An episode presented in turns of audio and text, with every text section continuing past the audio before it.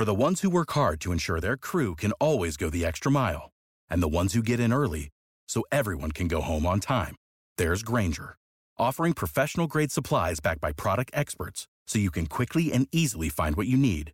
Plus, you can count on access to a committed team ready to go the extra mile for you. Call, clickgrainger.com, or just stop by. Grainger, for the ones who get it done.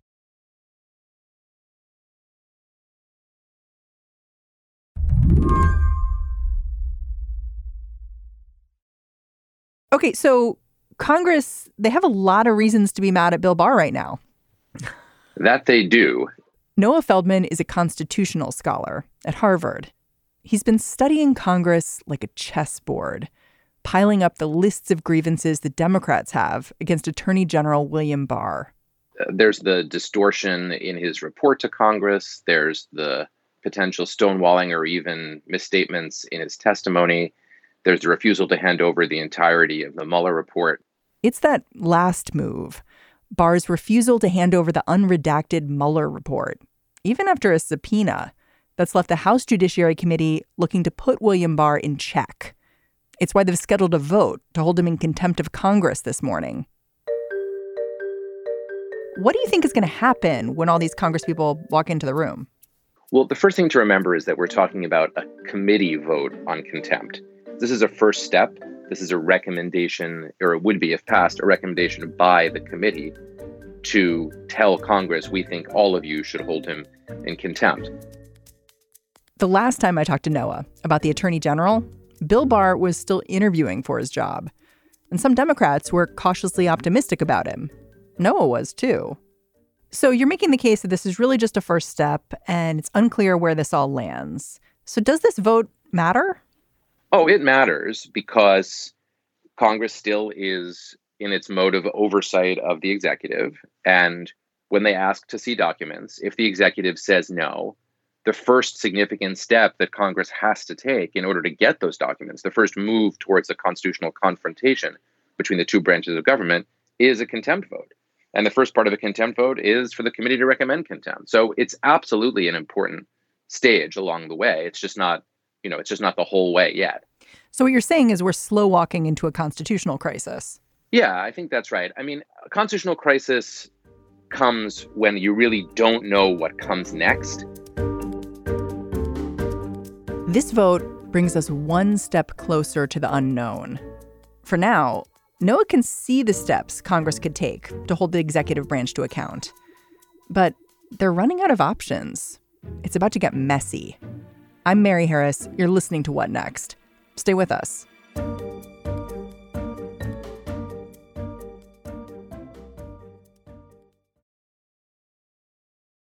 This episode is brought to you by Discover. When it comes to your finances, Discover wants you to know they are the credit card that is always there for you. With 24 7 US based live customer service, everyone has the option to talk to a real person anytime, day or night. Yep, that means no more waiting for quote normal business hours just to get a hold of someone. We are talking real service from real people whenever you need it.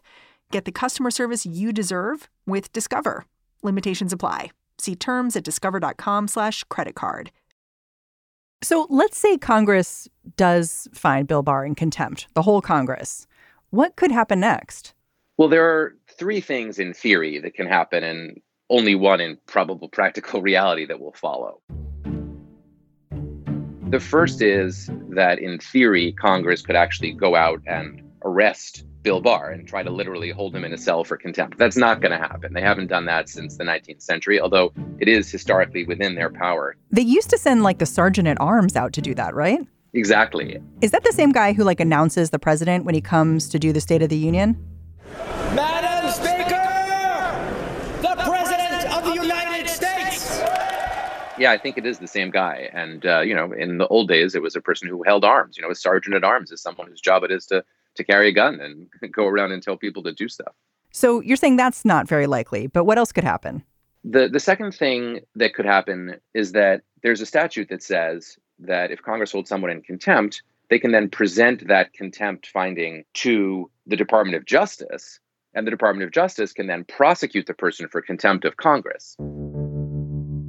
Now, that is a normal way to go about dealing with a contempt because it's a crime to be in contempt of Congress. But it's not going to work when it's the chief law enforcement officer of the United States that you seek to hold in contempt because that guy's not going to order his own prosecution, and President Trump would not order the attorney general to prosecute himself. So that's that's also not going to happen in this instance. That leaves us with the third realistic option, which is for Congress to go to court and ask the judicial branch to order Barr to comply with the subpoena. This would not lead to Barr being directly punished. He could, however, if ordered by a court to comply, and if he refused to comply, then he would be in contempt of the court. And then, in theory, the court could jail him or impose fines on him until he took action. It sounds like you're getting ready for a lot of delays here. And Congress yeah. is. Yeah, go ahead. Well, yes to the delay, but I think the way to think about this is in a way, we're dealing with theater. Barr is exercising a bit of theater by withholding parts of the Mueller report. The Judiciary Committee is engaged in a bit of theater by saying, you know, we're going to slap you with a contempt citation. And then maybe that theater will slowly, slowly make its way to a genuine constitutional crisis. I don't want to say that's impossible. You can't rule it out. But it's more likely that everyone is just playing a role and they're playing their they're playing politics. I guess I'm used to seeing it as playing politics, but what seems new here to me is just the sheer volume of these pieces of political theater that we're seeing right now. Like we're seeing Trump saying, we're going to fight all the subpoenas, whether we're talking about Don McGahn, the White House counsel, sharing information from his time in the White House, whether we're talking about Donald Trump's tax returns. The volume is huge. And as you say, it's only growing. And the reason for all this is structural. And in this sense, it's more than just politics. You know, under the Constitution, the different branches of government have some powers that they can try to exercise over each other. And they can push and pull and push and pull. And since the Democrats only control one part of the federal government now, in fact, half of one part, they only control the House of Representatives, they're using that opportunity, which is provided by the Constitution, to engage in oversight behavior and challenge the executive. And the president uh, knowing that he's got probably five votes of the Supreme Court behind him, is pushing back and pushing back hard. So, in a weird way, this messed up situation is what the Constitution is supposed to produce under these circumstances. And what's interesting is you've written about how these fights have been going on forever. Like George Washington refused to give information to Congress, right? Yeah, it goes all the way back you know, Congress, they were critical of his handling of negotiations with foreign powers, both Britain and with France. And they demanded Washington's letters to and from his diplomats. And Washington said, no way. And, you know, the reason they could make that demand and that Washington responded is that this is actually something that the founding fathers didn't put explicitly in the Constitution. They didn't talk explicitly about Congress's oversight function. They gave Congress legislative power, but they didn't use the word oversight anywhere in the Constitution. They didn't even say that Congress explicitly could engage in contempt citations.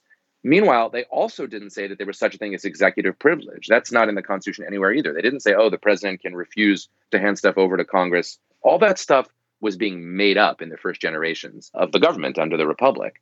And that has led to ongoing lack of clarity about the way to resolve these things. Yeah, it really reveals to me how much our democracy is kind of held together with a handshake and a wink and some bubble gum. I mean, it feels like we just haven't buttoned it up. You're right, but the not being buttoned up has actually sometimes hurt us, but it's more often helped us.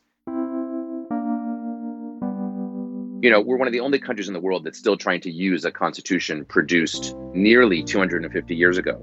You know, most countries update their constitution every so often. You know, when we say that France is in its fifth republic, what we mean by that is it's France 5.0. They've overturned their constitution five times. And most state constitutions have been updated as well.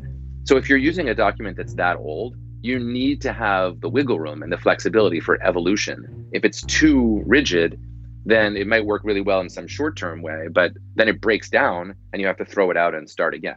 Yeah, it's funny because when I was thinking about this, I understand that the Republicans want to win, but it just seemed to me that some Republicans might start peeling off here just so there's not like a massive overreach in terms of oversight and pushback. Like once you've done what Trump is doing, which to me is like saying the quiet parts loud, taking advantage of every single loophole. It's hard to unsay those things, and it demands a response. You know, in a rational world, you could imagine that both sides would try to find some kind of a compromise. But one thing that Donald Trump achieved in his run for office, and which he's you know validated in the last two years, is he's shown that there's political gain to be had from confrontation rather than from compromise. And in that very basic sense, he's challenging the constitutional structure that we're accustomed to seeing. You know, we're used to seeing we've got different branches of government. They can't get anything done if they don't work together. Everyone wants to get something done in order to subsequently run for office on the I got something done platform.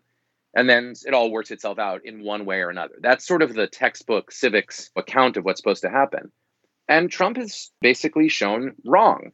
Confrontation seems to have helped him in the polls. And as a consequence, the Democrats are trying confrontation because they've got nowhere else to go and they're trying to motivate their base. And that's where we are right now. You know, we're not in a conciliatory historical moment, we're in a deeply confrontational moment. One of the fights I didn't anticipate was a fight over whether Bob Mueller would be able to testify in front of Congress. Why are we seeing that come up now? Well, you were right not to expect it because the Attorney General, Bill Barr, when asked, Do you mind if Mueller testifies, originally said, I don't see anything wrong with that. Then Donald Trump went public with the statement that he doesn't want Mueller to testify. So, of course, that's going to require Barr to flip on that. Now, Congress can subpoena Mueller, but under usual Department of Justice norms, if you work for the Department of Justice and you're subpoenaed, the decision about whether you go or not goes to, you guessed it, the attorney general. So as long as Mueller is working for the government, seems relatively unlikely that the administration would let him testify. That leaves a separate and I think potentially complicated question, which is what happens when Mueller resigns from the Department of Justice or says, you know, my time is up here. Now, is he just an ordinary private citizen who can be subpoenaed by Congress and could then speak about every aspect of his investigation? Or if he shows up, will he still be bound and limited by Department of Justice regulations about talking about a past criminal investigation, even though he no longer works for the Department of Justice? And I believe we're just coming to the beginning of a detailed and maybe complicated debate about that. Well, and it'll be it'll be interesting to see how Bob Mueller himself interprets that because he's such a conservative guy. He's been so middle of the road. And I wonder, do you think it's necessary for him to testify at this point, given all the back and forth? I think what would be valuable about his testimony is he could be asked, why did you say in your report that you were not going to reach the conclusion that the president committed a crime, even if you had evidence that the president committed a crime? I would like to hear him ask that question. On the other hand, I'm pretty sure I know what he would say as an answer because he already said it in his report. He said, well, the president wouldn't be able to defend himself in court because the president can't be charged with a crime. Now, I found that to be a very not plausible explanation that he gave, but I basically don't think we'd get any new revelations if Mueller testified. And Mueller himself, remember, may not want to testify. It's a question of how he feels about the public narrative associated with his report. Right now, you know, Democrats are saying that Mueller's report was distorted in the summary by Bill Barr, and I think that's true in some important ways. But Mueller himself still seems nonpartisan and clean. If he testifies, it's going to be very, very hard for him to maintain that position. Okay, let's bring it back to today the vote in the House Judiciary Committee to hold William Barr in contempt of Congress. Congress is trying to force Bill Barr's hand here. The Constitution doesn't really have a clear roadmap to handle this kind of vote, even if it goes all the way through. So, isn't this an argument for impeachment? Because that is in the Constitution. Like, there's a roadmap there. Impeachment is in the Constitution, but so is the requirement that after impeachment, the Senate vote by two thirds to remove the president, or else he's he's not removed. So, as a consequence, the House could impeach Donald Trump. They could even impeach Bill Barr, although I think that's a, a stretch but the Senate wouldn't remove them. So we would be again in this realm of kind of political theater rather than political reality. You talked about France rewriting their constitution a bunch of times. I just wonder you've talked about how impeachment wouldn't bring us out of this moment of political theater. what would? I think we're going to have to rely on the elections to get us out of that. The stand fast goal of democracies is to use elections to change governments. And you know a democracy is eroding when the elections no longer function to change governments. But we have an election coming, and we will have the opportunity to vote Donald Trump out of office or to keep him. I mean, I you know, it's it. I, I'm I'm sorry that it doesn't sound like a magic bullet solution, but it is actually at the core of who we are as a, as a country and what a democracy is supposed to be. So the last time that you were on, we talked about Bill Barr. You were talking about who he was and sort of who he had been as a politician and as attorney yeah. general last time. It's so interesting because I went back to that interview and you said, I think this attorney general is going to be one of the most important attorney generals we've had in a long time. And I'm like, wow, you were really right on that. Well, thanks for saying so. I also uh, remember saying that Barr had made his reputation by saving George H.W. Bush by recommending pardons for a range of Iran Contra figures right when that investigation was was starting to close in on Bush and that I expected him to do the most aggressive things he could possibly do to protect the president and he has done that. I think he's even been a little more aggressive than I would have guessed. Yeah, the other thing you said is you said, well, the one reason I have a little bit of hope here is is he's a regular attorney general. He's a guy who's been in a bunch of administrations. So maybe that'll be good for the Trump administration. I wonder if you want to reassess that at all. You know, his regularity, Barr's regularity, has played itself out in the fact that he's always got some defensible position to fall back on. Nancy Pelosi says, You lied. He says, No, I didn't lie. I just interpreted the question in thus in such a way. He's operating a very, very, very high level of sophistication. But yeah, I would have liked to have seen him be uh, less inclined to try to save the presidency with his distorting summary of the Mueller report. I suspect that he did it not only out of loyalty to the president, but because he actually believed that it would be better for the country if the series of accusations against the president went away. Yeah, it strikes me he's just a really good lawyer. And I say that my husband's a lawyer. He watched the testimony and he was like, this is why everyone hates lawyers. Yeah, I mean, um, I, I am a lawyer. And yeah, there's no question about it. People hate it when lawyers are lawyerly. And he is acting as a lawyer here, and to some extent as a lawyer for the Trump administration. And you know, some people think that's not the job of the attorney general because the attorney general represent should represent the United States of America and be above partisanship. But on the other hand, under the Constitution, the attorney general is appointed by the president and serves at the president's pleasure. So he also is going to, to some extent, represent the interests of the administration. And I would say he's definitely erring on that side of the continuum. Noah Feldman, thank you so much for joining me. My great pleasure. Noah Feldman is a constitutional scholar at Harvard. He's also managed to squeeze one more thing into his schedule. I've started a new podcast uh, called Deep Background that's produced by Pushkin Industries and is available on Luminary. And what we're doing on that show is trying to take stories that are in the news and go all the way behind them to consider the underlying historical or philosophical or scientific questions that are that are behind the news story. And the goal is to get a different perspective than from what you hear when you just hear headlines and talking heads going back and forth. All right, that's the show. What Next is hosted by me, Mary Harris, and produced by Mary Wilson, Jason DeLeon, and Anna Martin. I'll talk to you tomorrow.